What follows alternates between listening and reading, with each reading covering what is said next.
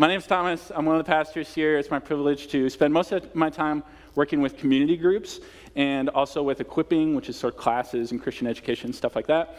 But occasionally, I come up here and preach, and that's my privilege today to preach God's word to you. And uh, yeah. Well, in the last ten years, uh, there's been an explosion in the use of statistics and technology uh, to track and hopefully enhance human development. The most visible form of that has been in the world of sports. If you followed Major League Baseball especially, uh, you'll, you will have seen that they're using these high-speed cameras, and they track every single pitch, and they can see exactly where it went, where it left the hand, how many times it spinned, two thousand revolutions, and it landed there, and oh, but the guy...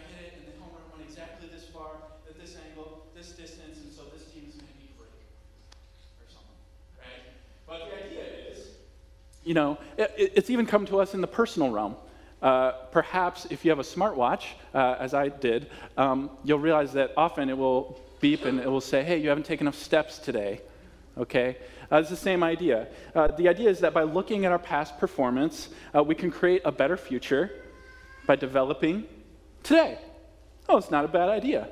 And today, actually, we're going to be considering the same dynamic on the spiritual level. Uh, how do we make sense of our past and future spiritually, and then therefore determine how to live today? And so I want to direct your attention today to Philippians three, uh, verse twelve through the first verse of chapter four. So Philippians three, twelve through four, one. So if you want to flip there in your Bible, open your app, we will, I will read that to you now. This is God's word for us. Not that I have already obtained this or am already perfect, but I press on to make it my own because Christ Jesus has made me his own. Brothers, I do not consider that I have made it my own, but one thing I do, forgetting what lies behind and straining forward to what lies ahead, I press on toward the goal for the prize of the upward call of God in Christ Jesus. Let those of us who are mature think this way. And if and anything you think otherwise, God will reveal that to you also. Only let us hold true to what we've attained. Brothers, join in imitating me and keep your eyes on those who walk according to the example that you have in us. For many of whom I've often told you, now tell you, even with tears, walk as enemies of the cross of Christ. Their end is destruction. Their God is their belly. Glory in their shame, with minds set on earthly things. But our citizenship is in heaven, and from it we await a Savior, the Lord Jesus Christ, who will transform our lowly body to be like his glorious body by the power that enables him to subject all things to himself. Therefore, my brothers, whom I love and long for, my joy, my crown, stand firm thus in the Lord, my beloved. And Parkview, I hope to show you today from this passage this. Since your past and your future belong to Christ, eagerly pursue him today. Since your past and your future belong to Christ, pursue him eagerly today. Uh, in Philippians three twelve through four one, we're going to see three actions that comprise pursuing Christ eagerly today, uh, which is our goal. To perfect our mindset, perfect your mindset is the first one. Fix your gaze and set your stance. Perfect your mindset, fix your gaze, and set your stance. Uh, let me pray that the Spirit will, will do this for us. Holy Father, we come to you realizing that um, your word is powerful, and we need to hear from you. Uh, we are not perfect as we ought to be, and yet you have called us to something wonderful. Show us what that is, and, and help us to set our history and our, our future correctly so that we can follow you truly today. Do this by your Spirit. Do it for the glory of your Son, we pray. Amen. Now, as I said, uh, three actions that comprise pursuing eagerly, Jesus eagerly today. The first of these is perfect your mindset, perfect your mindset. We see this in verses twelve through sixteen mainly, and I'm just really following the imperatives, the, the commands of the text. So it says in verse fifteen, let those of us who are mature think this way. Think this way. Okay, that's a nice pronoun, this, but as we know about pronouns, What's it referring to? Okay, well, uh, verse twelve, I think, makes it pretty clear and gives us really a thesis for this entire passage, actually. Not that I have already obtained this or am already perfect, hear that repetition, but I press on to make it my own. Why? Because Christ Jesus has made me his own. He's, he's already done it, of course. So we've got this idea of, of pressing on, that we're not there yet, and, and yet we belong to Jesus, and yet we still have another pronoun problem.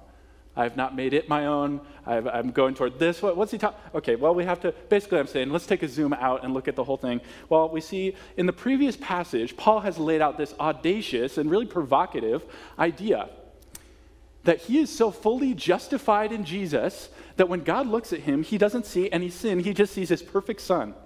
And therefore, Paul has laid aside every every claim that he had to perfection, every claim that he had to righteousness on his own, apart from Jesus, because it kept him from that righteousness. And so he says, now, I've, I've got that. He says, right? And um, he says, I count everything as loss for the sake of knowing Christ Jesus, verse ten, that I may know him, the power of his resurrection, and, and attain to the resurrection from the dead. And so this is what he's saying. We followed all the pronouns, and now we see what he's saying. Not that I have already obtained this perfection. Not that I have already obtained what I'm, what I already am in Jesus. I am not already in in my body, in my flesh. I'm, I'm not looking perfectly like Jesus. And if that's true, so if it's true, you might say, oh, really, Paul, you're fully justified. In Jesus, you're perfected before the sight of God. That's that's what we believe in the gospel, right? Well, then, I mean, why not kind of take a nap spiritually and just kind of hang out? Well, you're perfect already. And, you know. He says, no, no, no, no, no, no, no. No. I pursue holiness wholeheartedly. At, at the core of a Christian's mindset is this. In verse twelve, I think there may not be a more beautiful sentence I've read in the past month than this. Not that I've already obtained this, but I, I press on to make it my own. Christ, I press on toward godliness. Why? Because Christ Jesus has made me his his own. At, at the core of a, he, he owns me. At the core of a Christian's mindset toward all of life is this: I am not what I ought to be. I am not what I should be. I am not yet what I should be. But by the grace of God, I am becoming what I already am in Jesus. I am becoming the righteousness that I already have. Is that beautiful? Is that wonderful? That is good news. God has taken possession of me by attaching me to his son. And therefore, I yeah, I stand before God perfect. And yet I'm on this continual race toward the perfection that I already have in Jesus. Does this sound, is that, it's a tough tension to maintain, and that's why Paul wanted to say it. Uh, think about this. A few days ago, it was Thursday, which in my house is Daddy Day. That means I get to take care of little Jack, my eight-month-old son. And he's very cute. He doesn't call it Daddy Day because he calls it ma, ma, ma, ma, ma, because that's what he calls everything. Uh, but we call it Daddy Day. And on Daddy Day, often, I, I take some pictures. And this last week, I took a picture. He was being really cute, like he always does. Sent it off to his aunt. And she responded in a pretty typical way. She said, "My baby. That's my baby." Probably in your family, you, you do something like this. Oh, there's my, my Johnny. Oh, that's my little baby, right? What, what are we talking about? Well, it's the same thing that Paul is talking about here. Here's what God has said about him in Jesus. That's my Paul. And it's the same thing he says about us today. That's that's my Aiden. That's my Ethan. That's my Kathy. That's my Sue. That's my Tom. That's that's mine. You're mine. You belong to me. And now become like me, right? That is, our transformation is empowered by God's acquisition of us in Jesus. And at a practical level, it is to say, belonging precedes becoming. And this is good news. Since since your past belongs to Christ, we eagerly pursue him today. This is, this is the mindset that we have. And this is the foundation of the entire Christian life. It's it's the only basis for true transformation, for, for becoming and finding meaning and, and life and significance and what Paul calls righteousness. And we have to say it's it's incredibly distinctive, because every other way to do that It, it sounds like this. First, become good enough. Then you'll belong. First become, then belong. But Jesus says, no, uh, you can't bear the family resemblance if I don't first bring you into the family. And Paul says this is the foundation for transformation. The problem is, for us, is the same that we see in, in our own lives today. Uh, there's a reason that our self-help section of the bookstore is the fastest growing one in America. It's because if we're honest with ourselves, we're not sure if there's really, is there that much wrong with us? I, I think if we had just a few tips, you know, and tricks, if we got a few things fixed at work and at home, uh, and we started believing in ourselves and really embracing the hustle and, and all these things, then we'll finally arrive. We'll be okay. Well, it's another way of saying righteous. But Parkview, Jesus has better news than that. And Jesus says to us today, you do need to change. You need it a lot. I, I need it a lot. But in order for that to happen, first you have to get into the family of God. Jesus must make you belong. You can't bear the family resemblance unless you belong to the family. And if we really understand what it means, the, the, all that we have in Jesus, we will not walk, we will sprint toward godliness. This, this is what Paul is saying with every bit of energy. This is what I do. Forgetting what lies behind, I strain toward what lies ahead. I press on for the goal of the prize, right? And Paul brings us to a conclusion, this perfect mindset, with a little bit of wordplay, with a little bit of whimsy, a little bit, little bit of irony. He says, you know what? Here, uh, let those of us who are mature think this way. Now, if you have a different translation, uh, maybe you'll see this word mature uh, is usually translated perfect. Let those of us who are perfect think this way. Uh, because it's the same word earlier, he says, I am not already perfect, same word. So what he's saying is, you know what the perfect mindset is? The perfect mindset is, I'm not perfect. This, this is what it means to be perfect, in this tension between our a, a consciousness of our deep flaws and God's deeper love. We are pulled at breakneck speed toward looking like Jesus. And, and this is the pattern of the Christian life. And so it's not as if we receive this perfect righteousness from Jesus that gives us real, it's real perfection. It's real righteousness before God. It's not as if we get that from Jesus, become his, and then kind of settle in for spiritual hibernation. No, it, it activates our deepest motivations. And then Paul goes on to give us what, he doesn't just leave us there. He says, there's one thing I do. So there is something to do. Okay, there is something to do. He gets practical with us. Paul can be practical. He says in verse thirteen, I haven't made it my own, but one thing I do. Now this is a certain kind of do. It's not a one thing I did, one thing I have done, one thing I might do. It's this is a present and progressive and continuous pattern for Paul. He says, one thing I am always doing. This is the pattern of the, he says, forgetting what lies behind and straining toward what lies ahead. And this is the constant pattern for a believer in Jesus. And now I'm going to test the camera, people. It looks something like this. There's Jesus. Oh, my sin is kind of, well, no, turning away, turning toward. It's, well, it's, there's Jesus, well, no, no, no. Okay, back, back to Well, no, no, no. And on and on, the life of a believer goes, turning away from sin, turning away from our attempts at self-righteousness and being enough and getting life and getting and being okay on our own, and turning toward the beauty and righteousness that we already have and always will have in Jesus. Belonging to Jesus begets becoming like Jesus. As we look to Jesus, actively putting sin to death and embracing the life that we have in him, we slowly, but surely, become like him. Each repetition of this two-part pattern is like the fall of a blacksmith's hammer, repairing and restoring us back into the image that we were created to be, the image of God, that is Jesus. We're meant to look like him. And Paul here is exhorting the Christians in the same way. Are you, are you engaging in the race? Are you, are you engaging this pattern?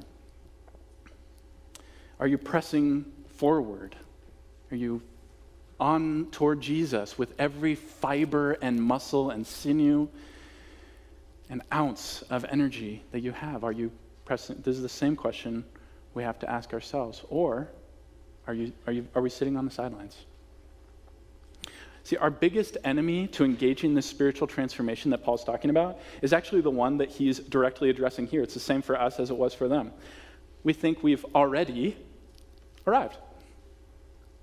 And I doubt many of us in this room would say, yeah, I'm perfect. Anyone? No. No one would say, but because we've been trained, we know we're not supposed to say that. But here's what it, what it actually sounds like is something like this. We're doing okay. I'm fine. Yeah.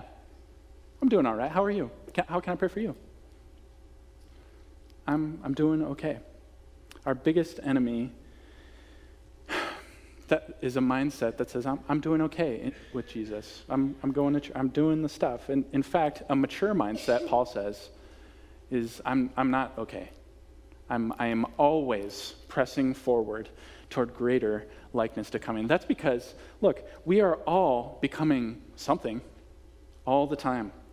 We are not fine. And so here are a couple diagnostic questions to help you think about, is is this something that I see in my own life? Am I pressing into, to answer these questions that Paul is sort of levying at the Philippians? I want to do this to help you. So think about this. Can you remember the last time that you confessed sin to another believer or to God? Said, I, I turn from it. I'm turning back to Jesus. Do you remember the last time that was? Maybe another one might be, what are two or three areas, maybe even just one area, where you, you realize God really is wanting to help you change in this area? God is always, I think, if his perfect spirit is in us, there's a thousand things that he's trying to do in our lives at, at once. And we might be aware of like two of them. But, but do you know what they are? The most dangerous war is one where you don't know where your enemy is, right?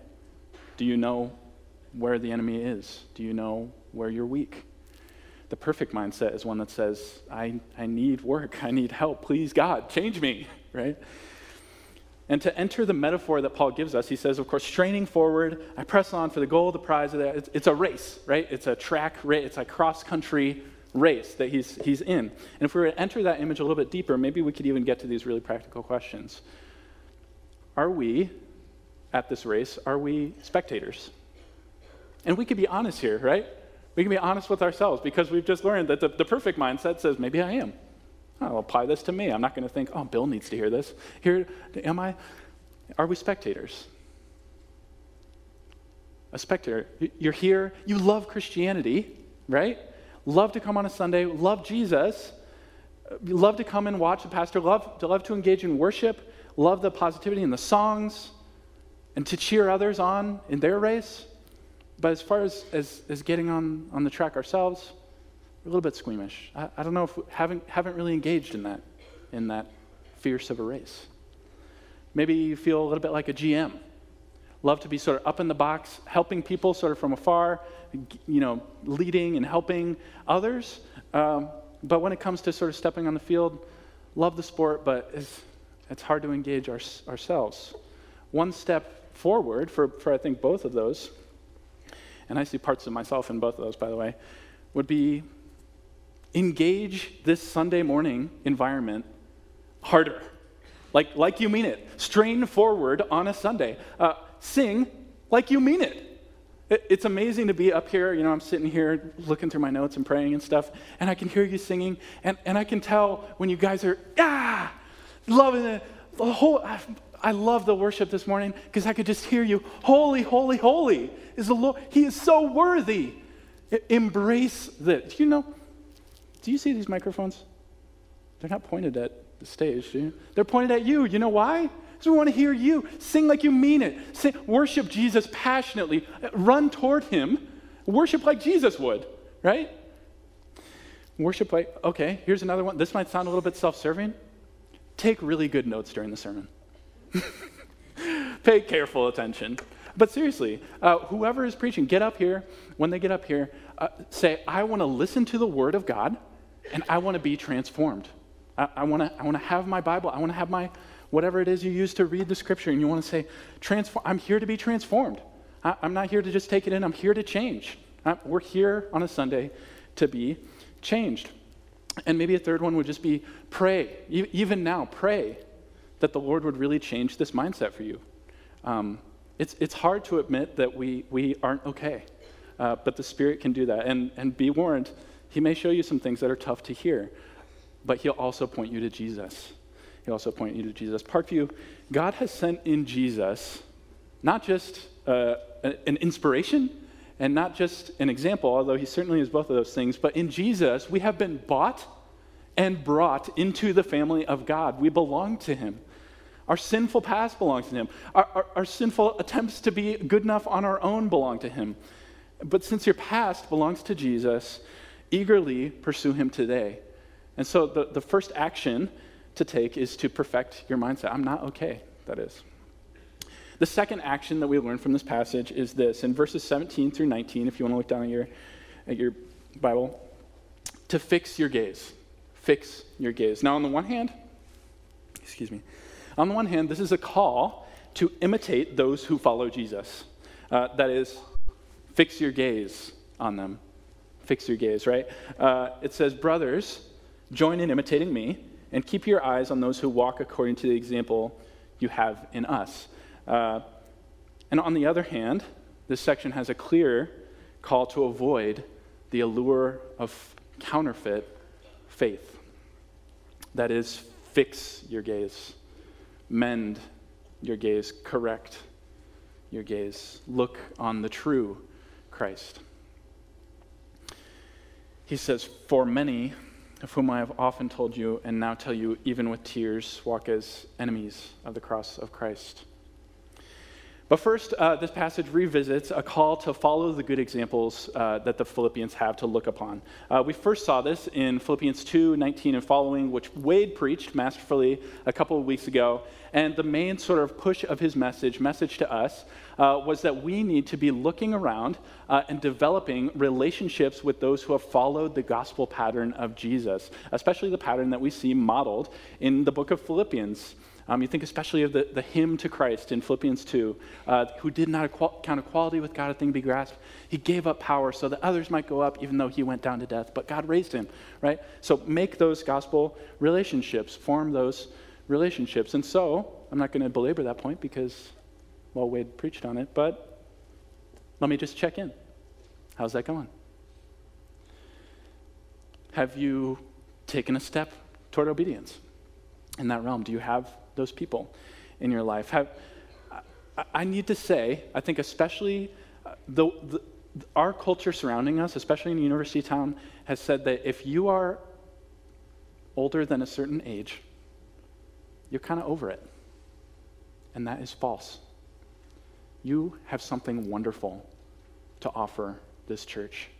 And we are in big trouble if if it doesn't happen. We, my greatest fear is that we would become a church of gospel orphans without spiritual mentorship and, and leadership because we don't have parents in Christ. We we need you. You have something we need. And and, and so I, I envision this looking like this. I think everyone would have someone who, to enter the metaphor again, who, hey, look, there's someone a few steps ahead of me in this in this race. I'm going to, hey, help, help. And you get with them and you say, ah, oh, tell me, how do I parent as a Christian? How do I deal with my anger? I'm so angry. How do I deal? How do I handle my money? How, it's so tempting. I want to just keep it all for myself. How do I do all these things? Uh, wouldn't it be a tragedy if every generation in this church, twenties, thirties, as you work through life, you have to figure out for yourself what it means to look like Jesus? We, we need a treasury of wisdom and gospel knowledge. So, so let's make that happen. And just, so I'll ask, have you have you taken that step? Don't be too proud to ask whether you're looking ahead or looking behind. Have someone ahead, have someone behind. So fix your gaze. That is part one. Fix your gaze on those who follow the example, the pattern of Jesus. And secondly, fix your gaze.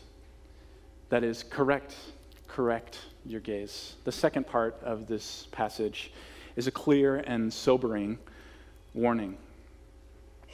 Having told the Philippians to follow the good examples that they have, he says in verse eighteen through nineteen, many of whom I have often told you and now tell you even with tears, walk as enemies of the cross of Christ. Their end is destruction, Their God is their belly, and they glory in their shame, with minds set on earthly things. Paul warns them, literally it says, while crying. Th- these are not Paul's enemies, and yet they're enemies of Christ. These are people he loves, and they're people who have been duped. Though they claim to know Christ, they actually are walking in a way completely opposed to him. And we see a little bit about what has led them to this to this damning walk. First of all, their end is destruction. Uh, it's it's funny that Paul would start with the end, but I think he does that so he can draw a, a point of contrast between, you know, he said the Christian's end is resurrection, but their end is, is destruction. Uh, secondly, um, their God is their belly. And I think in short, this means they don't actually worship God as, as they think they're doing. Thirdly, they glory in their shame. In short, they glory in the wrong things. It's it's shameful. And th- and finally, and now I think you'll see how this connects to our passage, their mindset is on, on the earthly things. It's on the worldly things rather than the perfect mindset that Paul has laid out in our previous section. And so if this whole passage is trying to answer the question, how can we be sure that we are eagerly pursuing Jesus today? Then verses eighteen and nineteen are a reminder that this is not a question we can handle flippantly. If we do not progress in the Christian life, if if we are not setting our eyes on Jesus, killing sin and turning to the righteousness we have in Jesus constantly, turning aside from sin and self-righteousness and turning to his righteousness, then I, I, I'm not going to tell you you're not a Christian, but I think we can have no confidence that we actually belong. Now, be, like I said, I hope I belabored the point in the first point enough. Becoming like Jesus is based on belonging to Jesus. And, and yet, we have to say without contradiction, if you are not becoming more like Jesus, it's time to immediately make certain that you belong to him in the first place. You may have fallen for a counterfeit gospel. You know, there is no harm in ensuring that you belong to Jesus, but there is great danger in believing a false gospel. You'll notice that this passage points out these four elements of a false gospel that's captured these, these enemies of the cross, they calls them. Uh, there's a God, there's, you know, there's an ultimate reality, God, there's a glory, sort of a set of values. Uh, there's a mindset, you know, what's this and that, that we just talked about, and then there's an end, right? And at first, doesn't that sound like a very religious thing? It sounds very, oh, oh, God, yes, lots of words we use in church. And yet, this outline describes not only religious false gospels, but also non-religious, secular false gospels. Uh, I once, um, I was in downtown Iowa City, and I talked to a man, um, who he said, yeah, I'm with you on the resurrection of Jesus. Definitely with you on the resurrection of Jesus. He's like, yeah, because obviously Jesus was a zombie. That's right. He believed in zombies, and therefore, yeah, Jesus was, re- lots of other people have been raised because of, you know, zombies and how they get bitten and then the virus. Okay, so I don't think many of us are falling for that. Is anyone into Jesus as a zombie? No, okay, I'm glad. Um, but in our age, so few of us are probably prone to be taken in by sort of a religious false gospel, although we may, we must be aware of those as well. And so we, I think we do have to say that contrary to Mormonism, Jesus is not the firstborn spirit child of the Heavenly Father and Mother. He is true God of God. Uh, contrary to the Jehovah's Witnesses, we, we also have to say Jesus is not the first and greatest creation of Jehovah. Uh, because he is an uncreated being. He is true, truly God. That's the spirit that lives within us. And yet, however, the most dangerous gospels, false gospels in our time, are not really that religious at all. And, and yet they are. Think about it. They whisper in your ear that, yeah, Christianity is good, and it, it fits alongside a host of other worthwhile ventures in my life. The most dangerous false gospel of our time is insidious, and it says that Jesus is wonderful and he's offering you quite a lot. It subtly allures, holding out the glory of security and happiness and winning if you will only bow to the suburban idols of success and comfort, Parkview. This gospel is deeply religious, and all we must do to bow the knee is embrace the hustle, practice a few more hours, uh, find our way to the top of our company or to the top of our friend group, uh, or somehow look that good after three kids. Don't you feel that? It's exhausting. But eternal life is on offer, so make no mistake. The truth is, we are all racing somewhere, and that's what Paul is saying. We all are becoming something. We all belong to someone. And the most insidious danger is not that we take the evil things, the things we know are evil, and say, no, they're good. The, the real danger of idolatry is that we take the good things and make them great and make them ultimate and put them, well, maybe not above Jesus, but right next to him. Let it not be. Every one of us is tempted, and, and some of us have been taken in. But the end of those fa- false gospels, Paul says, is destruction, not resurrection and life, as is promised to the Christian, death and darkness and misery forever. And Paul says, beware.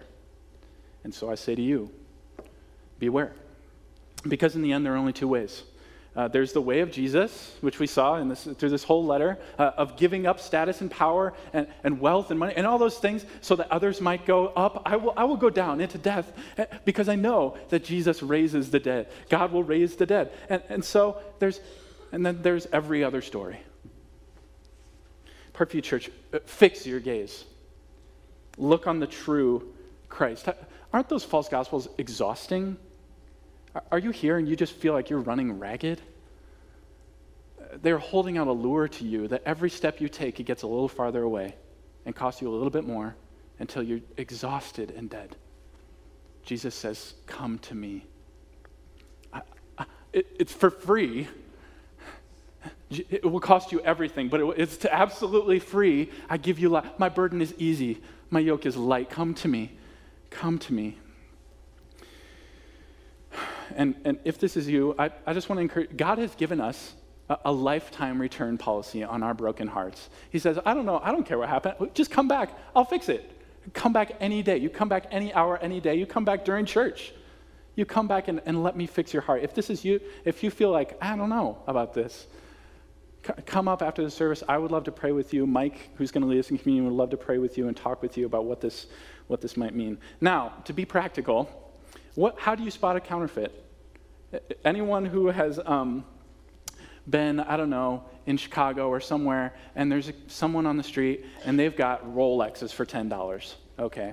They've got Christian Louboutin shoes, ten dollars. Okay. They've got movies, one dollar. They've got, you know, what's it like to have a counterfeit? Okay, what do you do? First, you got to take a look at the details, because you say, wow, what a great deal. And then you look a little closer and you say, why is it in Chinese? That's not usually. And you start saying, what's going on? The stitching is not really, and the, and the, okay, so first of all, take a look at the details. Examine, what do you believe? Press, read some theology books, read your Bible, of course. Second of all, you put it into use, right? Uh, if you just leave that Rolex up on the shelf, yeah, you might never really realize that. But you put it on, you take it to work, and then you get home, and you take it off, and you set it down, and you say, why did my wrist turn green? Oh. Well, that's not supposed to happen.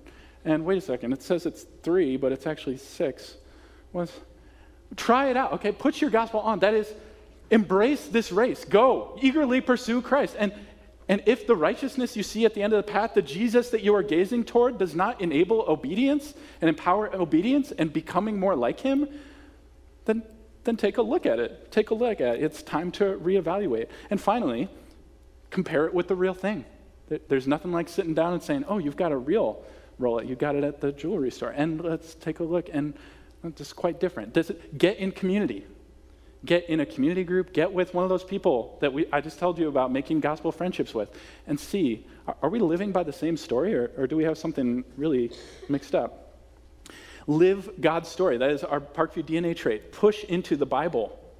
Marinate on it. Chew on it. Love it. Get into it. Chomp it down. Surround yourselves with people who do.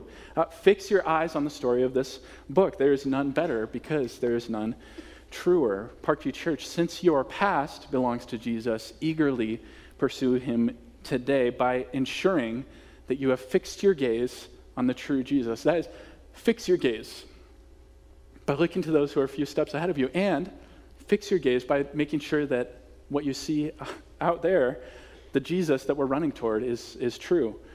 Be wary of the allure of false gospels. And finally, and shortly, set your stance. Set your stance. This is the third action. Perfect your mindset. Fix your gaze. Set your stance. In verse twenty, we see the start of this. But our citizenship is in heaven. From it we await a Savior, the Lord Jesus Christ, who will transform our lowly body to be like his glorious body by the power that enables him even to subject all things to himself. Therefore, my brothers, whom I love and long for, my joy and crown, stand firm thus. Stand firm thus. That is, set your feet. Uh, we have a firm foundation. We just sang that. We have a firm found. Set your feet in this reality. Our citizenship is in heaven. Stand firm. Now, this is an incredible thing to say, especially when you recognize what the city of Philippi was. These were a people who were well acquainted with the idea of citizenship. Uh, it was something that they interacted with probably quite commonly. And that's because uh, it was an incredible privilege to be a citizen, a citizen of Rome. And when you became part of the colony of Rome, uh, you were you would become a citizen, and you would get these rights and responsibilities. And citizenship was incredibly valuable. Uh, a lot of us don't feel that, but that's what it, it is, even now. It could be bought. That's how you could get your citizenship. It was an incredible price. It took a long time to, to save up that money, but you could buy your citizen, your way into citizenship. You could be born into it. Or finally, you you could earn your citizenship through service, special service to the empire, uh, especially by being a soldier, which many of those in Philippi would have been. Uh, and secondly, to be a Roman colony with Roman citizenship meant that you also had a political leader. His name was Caesar. Maybe you've heard of him. Who, among other names, was often called, even on the currency, was called Soter, Savior. And so before Savior was a religious word, as it is today, it was a political word. That is, Paul is saying to these citizens of Philippi who have the privilege of a Savior, who, if, if everything went wrong in Philippi, they could call on Caesar and he would come and save them and give them safety and life and, and all of that. And so do you hear what's going on? Can you imagine what effect this would have had on the Philippian church? For Paul to say this, he says, our citizenship, oh, you have citizenship, that's good, but it's not in Rome primarily, it's it's in heaven. Our rights and privileges are locked away forever. And when things go wrong, we don't look to Caesar Augustus, who by the way is dead and in the ground, but we look to Jesus Christ, who is alive and ascended to heaven.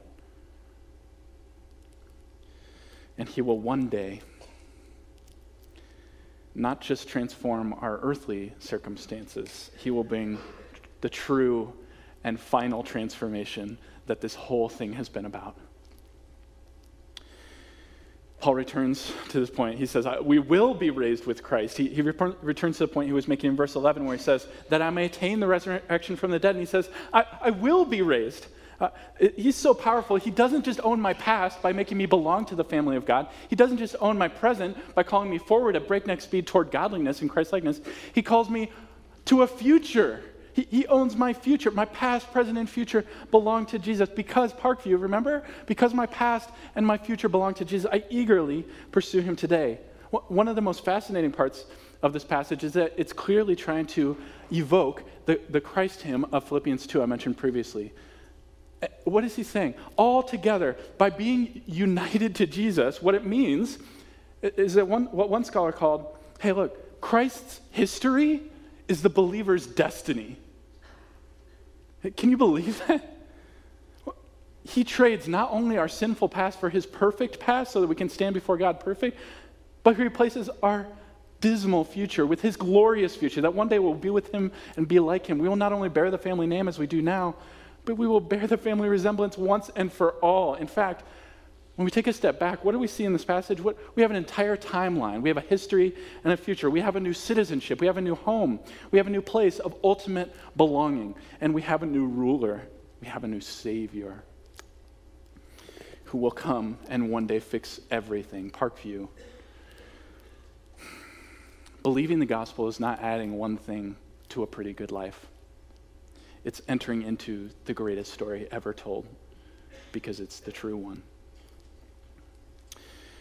Jesus has not invited you to try harder and then come to him. If you're in Christ, he has made you belong. If you are not yet, come. He, he wants to make you belong. God has pulled back the curtain on ultimate reality, and you know what it is? It's the King of glory, the King of creation, who made all, who is beckoning you toward himself. The King of heaven knows your name. And what he offers you today is a new reality. It will cost us everything, but it will cost nothing at the same time. He's calling you to himself. He longs to renew and redeem our past through his cross. He longs to perfect our future through his resurrection. And he calls us upward today to pursue him eagerly. And so Parkview Church, because Christ owns our past and owns our future, let's give him our present today. Let's eagerly pursue him today. Let's pray.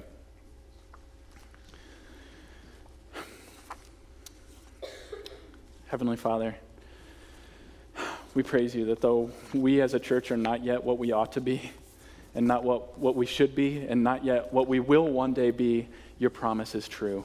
And in Christ, every promise has come true. And so, with that knowledge in mind, with that, with that belonging, with that family name, let us go forth toward you eagerly today. Lord, let us, let us not be sitting on our hands. Let us not, let us look at Jesus. Let us fix our gaze on him, and let every temptation to sin and, and self-salvation become so dim